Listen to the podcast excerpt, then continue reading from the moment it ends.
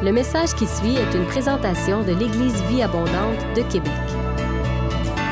Pour plus d'informations ou pour accéder à nos podcasts, rejoignez-nous sur eva-québec.com. Bonne écoute!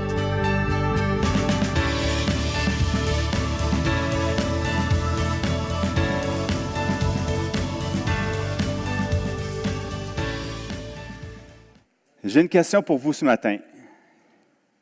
Quelle saveur que vous goûtez? Là, je ne veux pas parler de COVID, que vous êtes plus capable de goûter les aliments. Non, c'est pas ça. Quelle saveur vous dégagez? Est-ce que vous dégagez la saveur du jour? Est-ce que votre saveur change en fonction des circonstances, des endroits ou des situations? Quelle saveur dégagez-vous? Prions. Père éternel, merci pour ta présence. Merci pour ton amour envers nous. Seigneur, je te demande vraiment de venir faire ton œuvre dans nos cœurs, de venir prendre toute la place. Comme on a parlé ce matin, comme on l'a chanté, viens régner dans nos vies, viens régner dans nos cœurs, que tu puisses, à travers ce que tu as déposé dans mon cœur, que tu puisses venir faire ton œuvre dans chacune de nos vies, dans chacun de nos cœurs. Seigneur, merci pour ta présence. Merci que tu es un Dieu d'amour. Amen. Donc, quelle saveur vous dégagez? Tout, départ, tout part de votre cœur. Voici ce que la parole de Dieu nous dit à propos du cœur. Première diapo, Matthieu 15, 17, 19. Ne comprenez-vous pas que tout ce qui entre dans la bouche va dans le ventre, puis est jeté dans les lieux secrets? Mais ce qui sort de la bouche vient du cœur, et c'est ce qui souille l'homme. Car c'est du cœur que viennent les mauvaises pensées, les meurtres, les adultères, les impudicités, les vols, les faux témoignages et les calomnies. Autre diapo, Proverbe 4, 23, Garde ton cœur plus que toute autre chose, car de lui viennent les sources de la vie. Donc, tout part du cœur. C'est le centre névralgique de notre être. Et pour aujourd'hui, voici votre cœur. C'est la représentation de votre cœur. Donc, la saveur que vous dégagez vient de votre cœur, vient de là. Ce que vous dégagez autour de vous, ça va commencer par là, par le cœur. Au départ, vous savez, notre cœur était mauvais. Notre cœur ressemblait un petit peu à cette peau-là. Donc, c'est vraiment, notre cœur était mauvais, notre cœur goûtait pas bon. Euh, au Jérémie 17, 9 dit, Le cœur est tortueux par-dessus tout. Il est méchant, qui peut le connaître? Romains 3, 23, ça dit, Car tous ont péché et sont privés de la gloire de Dieu. Tous, on était comme ça initialement. Mais au verset 24, on a une merveilleuse nouvelle. Ça dit, ils sont gratuitement justifiés par sa grâce, par le moyen de la rédemption qui est en Jésus-Christ. On l'a vu tantôt, on a pris la Sainte Sainte, c'est vraiment à cause du sacrifice de Jésus à la croix, on peut être transformé. Donc Dieu transforme nos cœurs par l'œuvre de son Esprit Saint. Au Ézéchiel, je vous lance plein de versets, mais ça va. Ézéchiel 36, versets 26 à 27. Je vous donnerai un cœur nouveau et je mettrai en vous un esprit nouveau. J'ôterai de votre corps le cœur de pierre et je vous donnerai un cœur de chair. Je mettrai mon esprit en vous et je ferai en sorte que vous suiviez mes ordonnances et que vous observiez et pratiquiez mes lois. Donc, si on a donné notre vie au Seigneur, notre cœur, un jour, va être comme ça, parfait, pur, dans sa présence. Dieu nous voit actuellement comme ça à travers Jésus. Et lorsqu'on va être dans sa présence, on va être comme ça.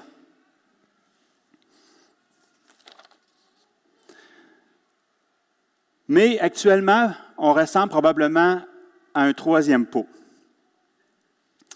On est en, processus de transformation avec des parties sanctifiées et je vous montre le troisième pot. Donc, on va remplacer. Donc, des parties en transformation, des parties qui sont en train d'être sanctifiées, d'autres qui, on a vraiment des parties qui sont sanctifiées qui vont bien. Donc, ce troisième pot-là.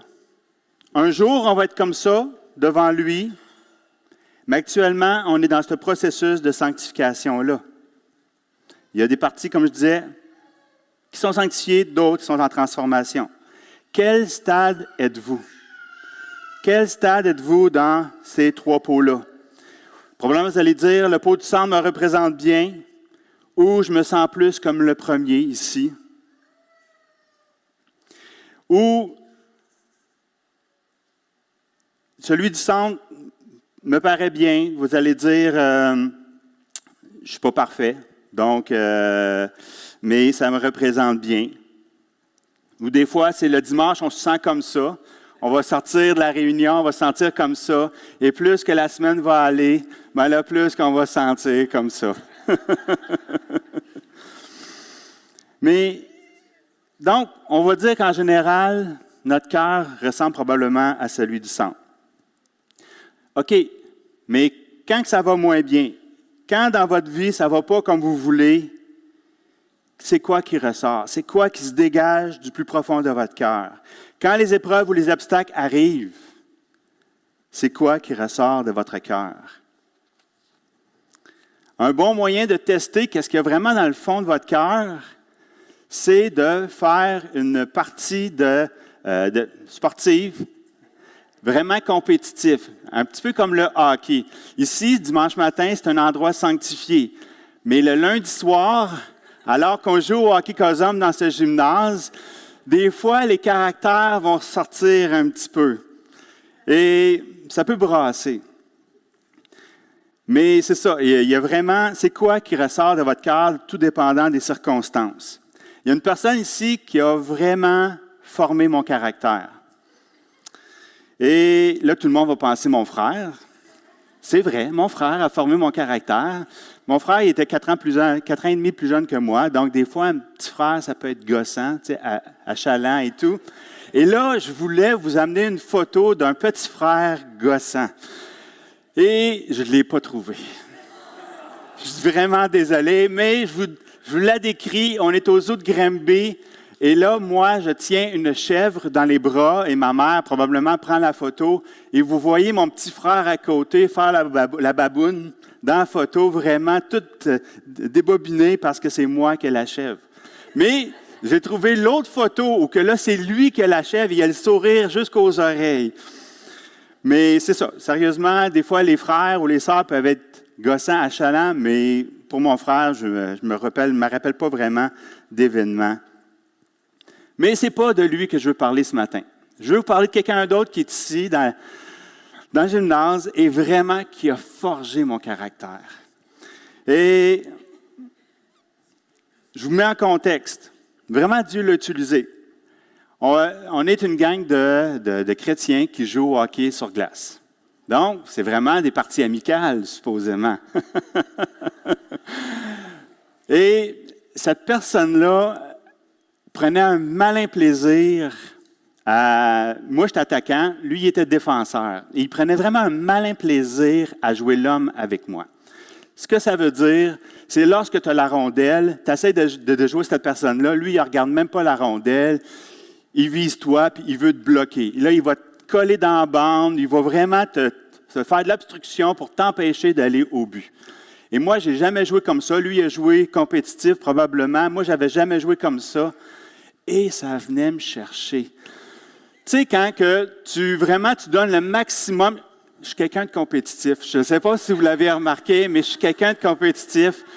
Et je veux gagner, je veux. Et là, tu tu donnes ton maximum sur la glace. Et là, tu es en fin de présence pour. Euh, puis là, tu veux aller au but, tu veux compter. Et là, lui arrive et là, il, te plaque dans la bande. C'est comme si tout le reste de ton énergie tombe à terre la glace. Là. ça vient là, te vider complètement, puis ça vient te frustrer au plus haut point. Et lui, il, ça, il, prenait vraiment un malin plaisir. Jamais pour, il, blessait pas, c'était jamais pour, euh, tu sais, méchamment. C'était vraiment lui, il jouait l'homme. Donc, René, merci beaucoup d'avoir forgé mon caractère.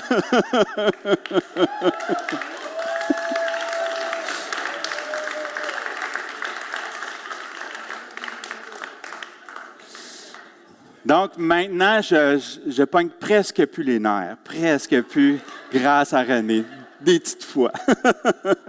Donc, à quel stade êtes-vous? Vous savez, en surface, ici, ça peut quand même bien, bien paraître. Votre cœur est en transformation, est en, il y a des parties sanctifiées et tout. Et vraiment, en surface, ça paraît bien. Mais si on regarde dans le plus profond de votre cœur,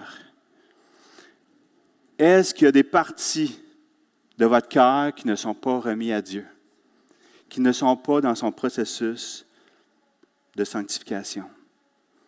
Peut-être que vous dites, ah, ça, c'est pas moi. Peut-être que vous avez de l'orgueil, vous ne voulez pas l'admettre, qu'il y a des choses à changer dans votre vie, dans votre cœur. Peut-être que c'est du péché qu'il y a dans votre vie. C'est un petit péché mignon qui fait du bien à notre chair et qu'on ne veut pas abandonner. Peut-être que ça représente une partie de votre cœur qui n'est pas sous le contrôle de Dieu, que vous gardez, vous essayez de gérer par vous-même. Souvent, quand on a des craintes, on essaie de gérer les choses par nous-mêmes. Peut-être que vous avez des craintes financières que l'argent, c'est quelque chose qui, pour vous, vous avez des craintes, vous avez peur de manquer d'argent, vous essayez de gérer les choses. C'est une partie qui n'a pas été mise dans les mains de Dieu. Peut-être aussi, c'est au niveau de l'amour. Il y en a probablement ici plusieurs qui sont encore célibataires et vous avez peur de rester tout seul. Et vous essayez par vous-même de gérer le tout. Et vous êtes même prêt à faire des compromis pour ne pas être seul au lieu de remettre cette partie-là à Dieu et vraiment devenir pleinement dans ses plans. Peut-être aussi c'est que c'est au sujet de l'avenir, pour le futur. Vous avez des craintes sur le futur. Quand je vous dis les mots guerre, septième vague, là, c'est peut-être pas euh, la crainte, c'est peut-être la colère euh, qui va vous monter pandémie, pénurie de main-d'œuvre, criminalité, quand on entend tout ce qui se passe à Montréal, changement climatique, chaleur extrême comme aujourd'hui, sécheresse, feu. L'ouest de l'Amérique est en train de brûler, est en train de devenir désertique. Est-ce que ça vous amène de la crainte pour le futur? Est-ce que ça amène de la crainte pour le futur pour vos enfants? Peut-être que vos enfants sont rendus à un stade où il faut qu'ils volent de leurs propres ailes. C'est le cas pour mes enfants. Ils sont vraiment à une étape où ils sont en train de devenir des adultes et ils vont partir de la maison bientôt. Et là, peut-être que vous êtes dans cette même situation-là et vous voyez qu'il faut qu'ils prennent leur choix, qu'ils fassent leur décision. Puis là, tu veux, tu veux les, tu, veux les garder, tu veux vraiment les enligner dans la bonne voie. Puis il y a peut-être une crainte de ce côté-là.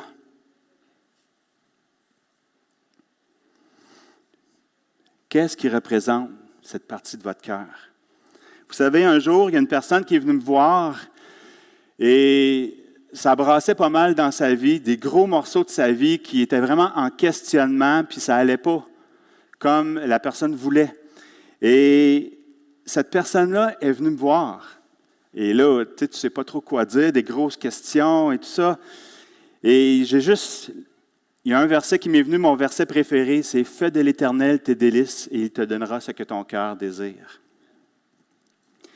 Et je lui ai dit ça et la personne est partie et plus tard, vraiment vu des miracles dans sa vie, des miracles incroyables que Dieu est venu, puis les gros morceaux, Dieu est venu de façon incroyable agir dans la vie de cette personne-là. Donc, si vous avez des craintes ce matin, s'il y a des choses vraiment ça ne va pas dans votre vie, remettez-la à Dieu. Dieu va s'en occuper. Dieu a des plans merveilleux, des plans de bonheur pour votre vie. Dieu veut vraiment prendre tout votre cœur, il veut le transformer, il veut vous amener là où vous devez être. Parce que toutes les peurs sont un manque de confiance en Dieu. Toutes vos craintes sont un manque de confiance en Dieu. Dieu est tout-puissant, rien n'est impossible à lui. Donc, remettez votre confiance en Dieu. Philippiens 4, 4, prochaine diapo, ça dit, Réjouissez-vous toujours dans le Seigneur. Je le répète, réjouissez-vous. Que votre douceur soit connue de tous les hommes. Le Seigneur est proche. Ne vous inquiétez de rien, mais en toutes choses, faites connaître vos besoins à Dieu par des prières et des supplications, avec des actions de grâce. Et la paix de Dieu qui surpasse toute intelligence, même votre intelligence, gardera vos cœurs et vos pensées en Jésus-Christ. Pourrais même rajouter, gardera vos cœurs et vos pensées dans sa paix. Peut-être que cette partie-là de votre cœur représente de l'indifférence ou un manque d'amour face à Dieu. Et là, vous trouvez peut-être que j'y vais fort. Mais est-ce que ton cœur est là où Dieu veut qu'il soit? Est-ce que ta vie est là où Dieu veut que tu sois? Pasteur Benoît en parlait la semaine passée. Vraiment, si vous connaissez le plan de Dieu pour vos vies, est-ce que vous êtes en cheminement? Est-ce que vous êtes en train de faire des pas pour rentrer pleinement dans le plan de Dieu pour vos vies? Est-ce que vraiment tout votre cœur est à 100% pour lui? Toute ta vie, vivre uniquement pour lui, faire sa volonté. Et s'il y a une chose ce matin que vous devez retenir, parce que souvent on sort puis on va oublier plein de parties. Oubliez pas cette partie que je vais vous dire. La vie sur terre n'est pas à propos de moi, mais à propos de lui. Notre vie sur terre, c'est un tout petit passage face à l'éternité avec le Seigneur. Donc, la vie sur terre n'est pas à propos de moi, mais à propos de lui. Ce n'est pas ma vie, c'est sa vie. Elle lui appartient.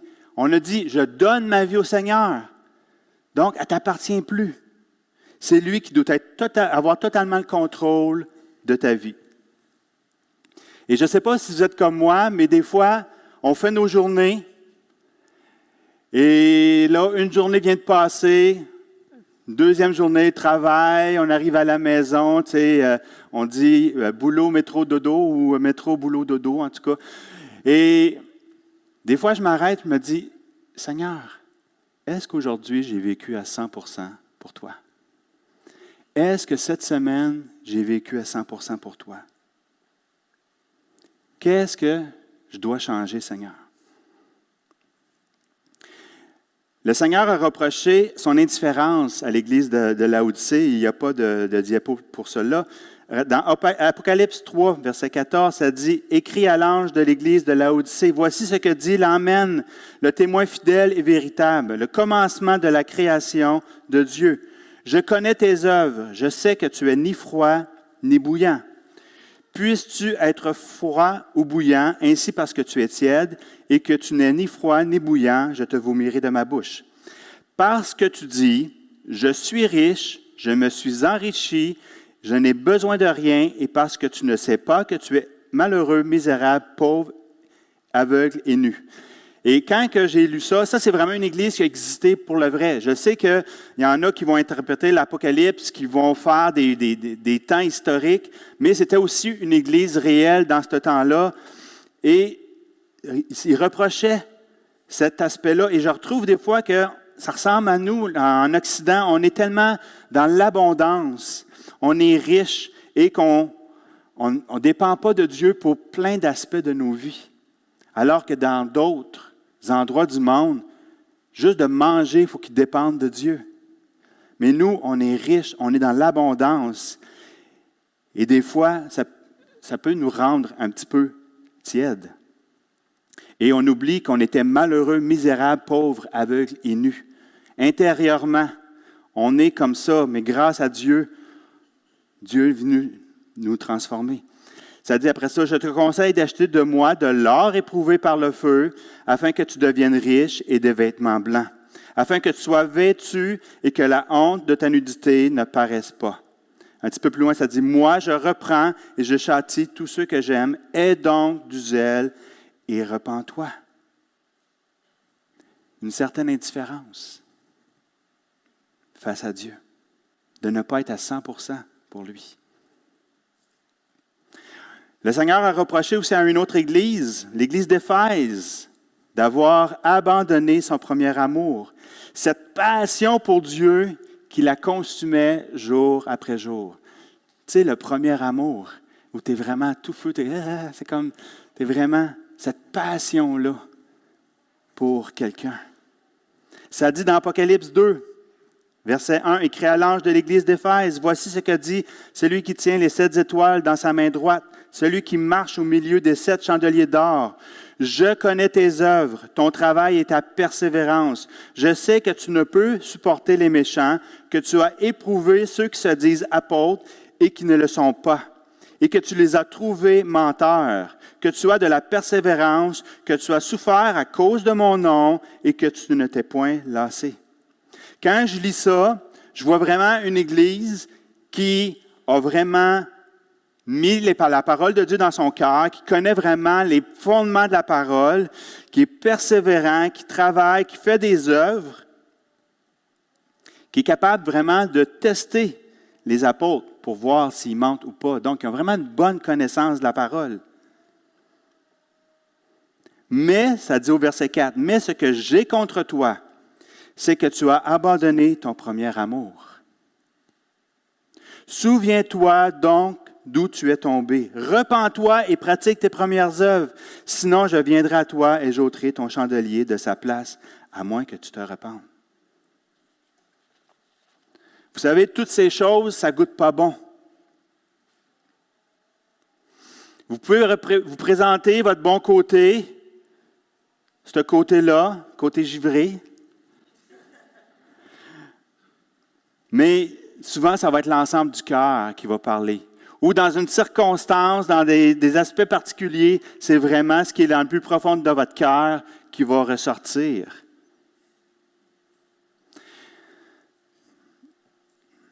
Donc, il y a ça, tout dépendant des circonstances, il y a une partie qui va parler plus que d'autres.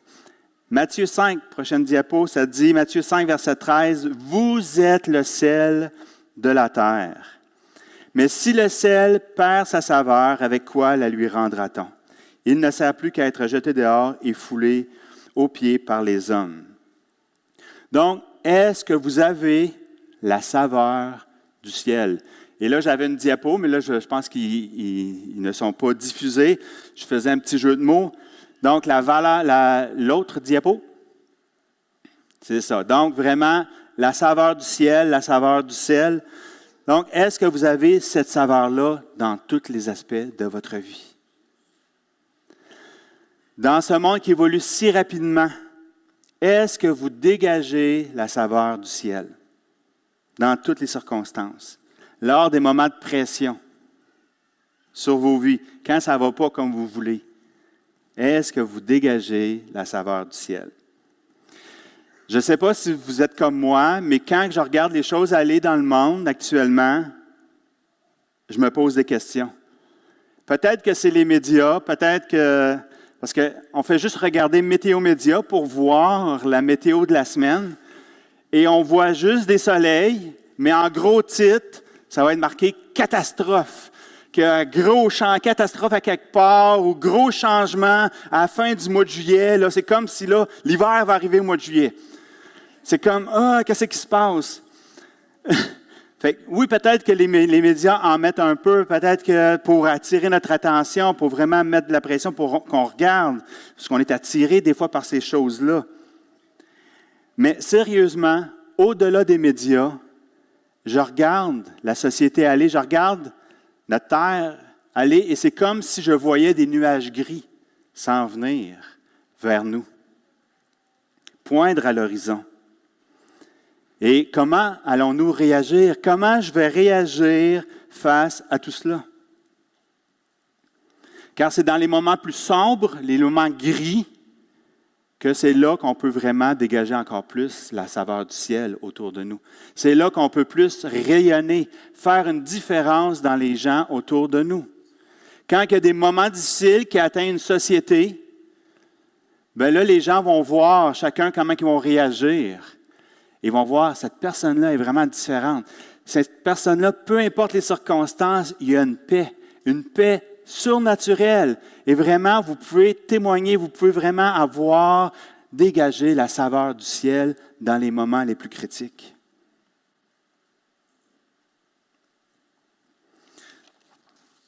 Donc, les gens peuvent voir qu'on n'a pas une réaction humaine face aux épreuves, mais une réaction qui vient d'en haut. Une réaction à saveur du ciel. Peut-être que vous dites, moi, je ne suis pas rendu là, il y a des gros morceaux dans mon cœur qui doivent être transformés. Ma vie est vraiment pas là où je veux qu'elle soit. Moi, j'ai une bonne nouvelle pour vous. Dieu il attend juste ce déclic-là. Si tu réalises que tu n'es pas là où tu veux, Dieu il est content parce qu'il veut agir avec toi, il veut t'accompagner, il veut transformer toute ta vie. Il veut transformer toutes les parties de ton cœur. J'inviterai l'équipe de musique à venir et peut-être jouer juste tout doucement. Et j'aimerais vous parler de trois étapes pour vraiment laisser Dieu agir dans vos cœurs, dans vos vies. Première étape, il faut s'analyser. Il faut enlever le voile de l'orgueil, de dire que moi, je suis tout correct, je suis correct, ça fait 30, 40 ans que euh, je suis chrétien, donc moi, il n'y a, plus rien à transformer. Je m'excuse. Est-ce que vous êtes comme rendu comme ça? Si oui, venez me voir. Euh, vraiment, je, veux je veux parler avec vous. Vous allez être une bénédiction. Mais je crois qu'on est tous en cheminement et il y a des choses à changer dans nos cœurs, dans nos vies. Mais donc, premièrement, il faut s'analyser. Il faut réaliser où est notre cœur. Comme Benoît le disait la semaine passée, il faut réaliser et voir où Dieu nous veut et faire des démarches pour se rendre là. Donc, de briser cette indifférence-là, de dire je suis comme je suis. C'est comme ça. Non, c'est pas comme ça. Dieu peut transformer vos vies. Dieu peut faire une œuvre miraculeuse dans vos vies. Ne, ne restez pas au statu quo. Donc, de reconnaître qu'il y a des parties dans notre cœur qui doivent être changées. Ne pas être comme l'homme de Jacques 1, verset 23, prochaine diapo, qui dit, Jacques 1, 23, car si quelqu'un écoute la parole et ne la met pas en pratique, il est semblable à un homme qui regarde dans un miroir son visage naturel et après, après s'être regardé, s'en va et oublie aussitôt qu'il était, quel il était. Donc, de se regarder ce matin, vous dites oui Seigneur, puis d'analyser votre cœur. Et tout de suite, quand vous allez après, vous allez passer cette porte-là, vous oubliez tout ce qui s'est passé ici et vous continuez votre vie comme de rien n'était. C'est ça le verset Jacques 1, 23. Mais vraiment d'être comme David dans le psaume 139 verset 23 qui dit, Sonde-moi, prochaine diapo, sonde-moi, ô Dieu, et connais mon cœur. Éprouve-moi et connais mes pensées. Regarde si je suis sur une mauvaise voie et conduis-moi sur la voie de l'éternité. Donc vraiment d'avoir ce cœur repentant, ce cœur qui dit, sonde-moi, ô Dieu, à chaque instant. Pas juste aujourd'hui, pas juste ce matin, mais à chaque jour de votre vie. Seigneur, y a-t-il quelque chose dans ma vie qui doit être changé? Y a-t-il quelque chose que tu veux venir faire dans mon cœur? Viens, viens agir.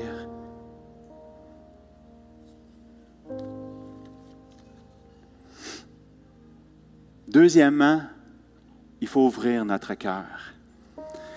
Il faut juste enlever le bouchon pour laisser Dieu venir agir. Laissez Dieu venir enlever cette partie-là et venir le remplacer par lui. Et du moment que vous ouvrez votre cœur, Dieu va agir.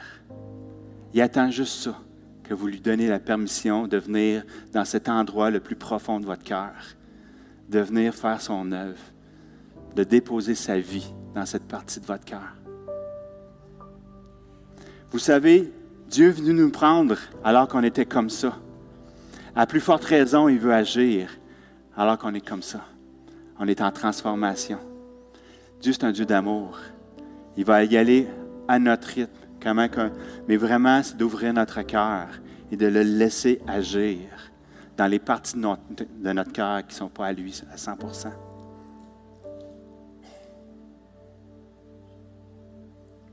Troisièmement, ça va être vraiment de porter une action.